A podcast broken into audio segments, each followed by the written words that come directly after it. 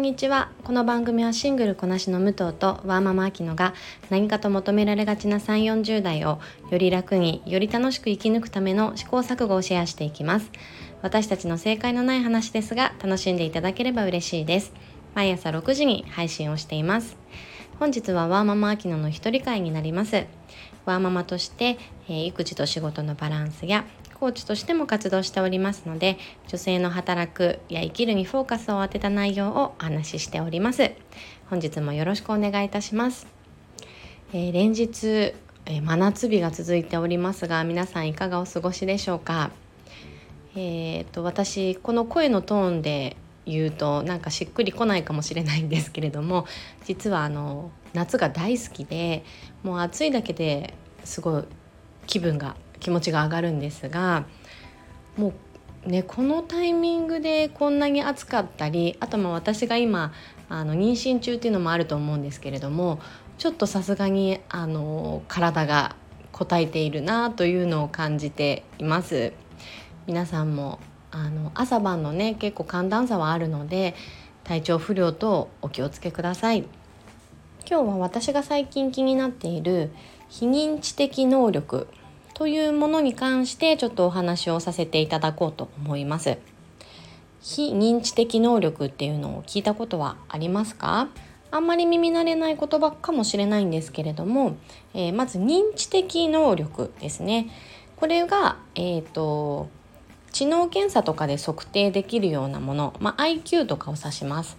あとは、えーとまあ、子どものことで言うと分かりやすいかなと思うんですけれども、まあ、絵を描いてそれが上手だねとか、字を書いて綺麗だねとか、こう目で認識できるもので評価ができるものっていうものを認知的能力と言います。でその逆、非認知的能力になってくるので、これは内面的なスキルになります。目に見えないものっていうことなので、まあ、その人が持っている、えー、意欲とか自信、あ共感できる心とか、まあ、コミュニケーションに通じるものですね。そういったものが非認知的能力と呼ばれています。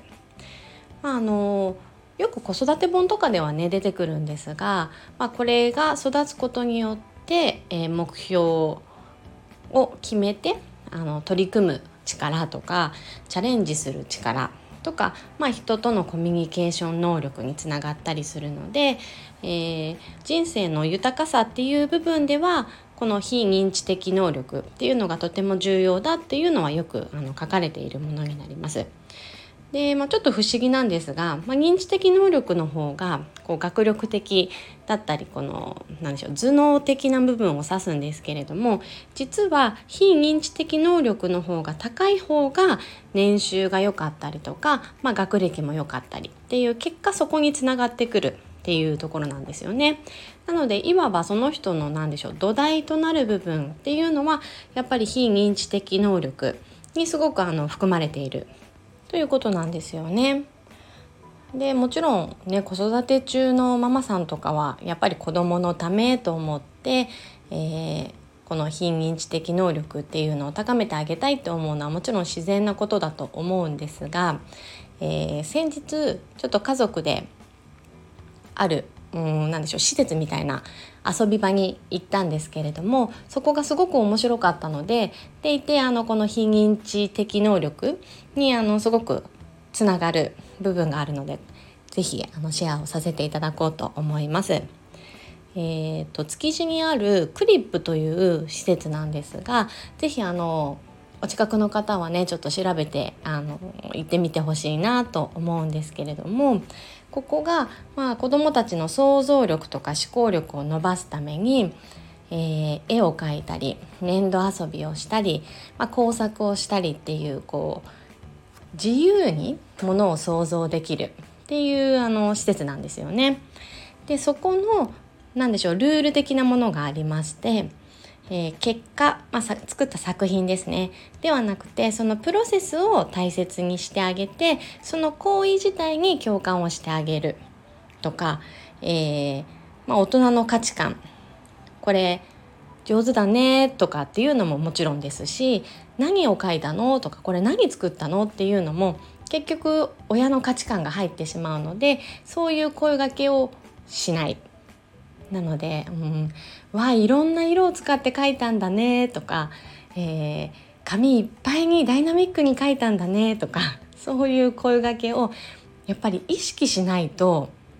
難しかったんですよね。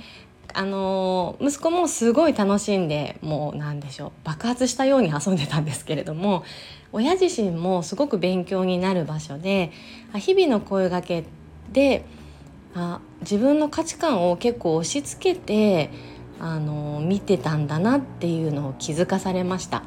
普段からやっぱり気をつけようって思ってはいるんですけれども、あのやっぱりこれは何とかえーとまあ、ひまわりを描いてって言って我が子が黒で描いてたら、うん、ちょっともやもやみたいなあのシーンがあったんですけれども、あのそういうのをねひっくるめて全部を受容してあげるっていうあの親としての学びもありました。結局親とか、まあ、周りの大人の声掛けで上手に描けたねとか綺麗に描けたねっていう声掛けがあの積み重なっていくと、子どもは、えー、自分の描きたいものを描きたいように描く能力ではなくて、周りの大人が褒めてくれる、親が喜んでくれるものを描くようになってしまうんですよね。まあ、それが決して悪いことではないと思うんですけれども、本来その子が持っている想像力っていうところから、えー、ちょっともうこう他人軸が入ってくるので、まあ、大なり小なり大人の価値観に少しこう影響をさせてしまうっていうのがあります。以前も少しお話ししたんですが、今の親たちっていうのはもちろん子どものためを思ってなんですが、えー、前もっていろいろ用意をしてあげちゃうっていうところがありますよね。もう私も本当に耳が痛い話ですが、えー、結局子どもが持っている余白にそれが足りないと思って子どもが困らないように良かれと思ってあれやこれや、えー、っていうのをお膳立てしてしまうっていうのがあると思います。まあ、そうすることでね、あのー、後々子どもが嫌な思いをしてほしくないとか、あとはまあ回り回って自分が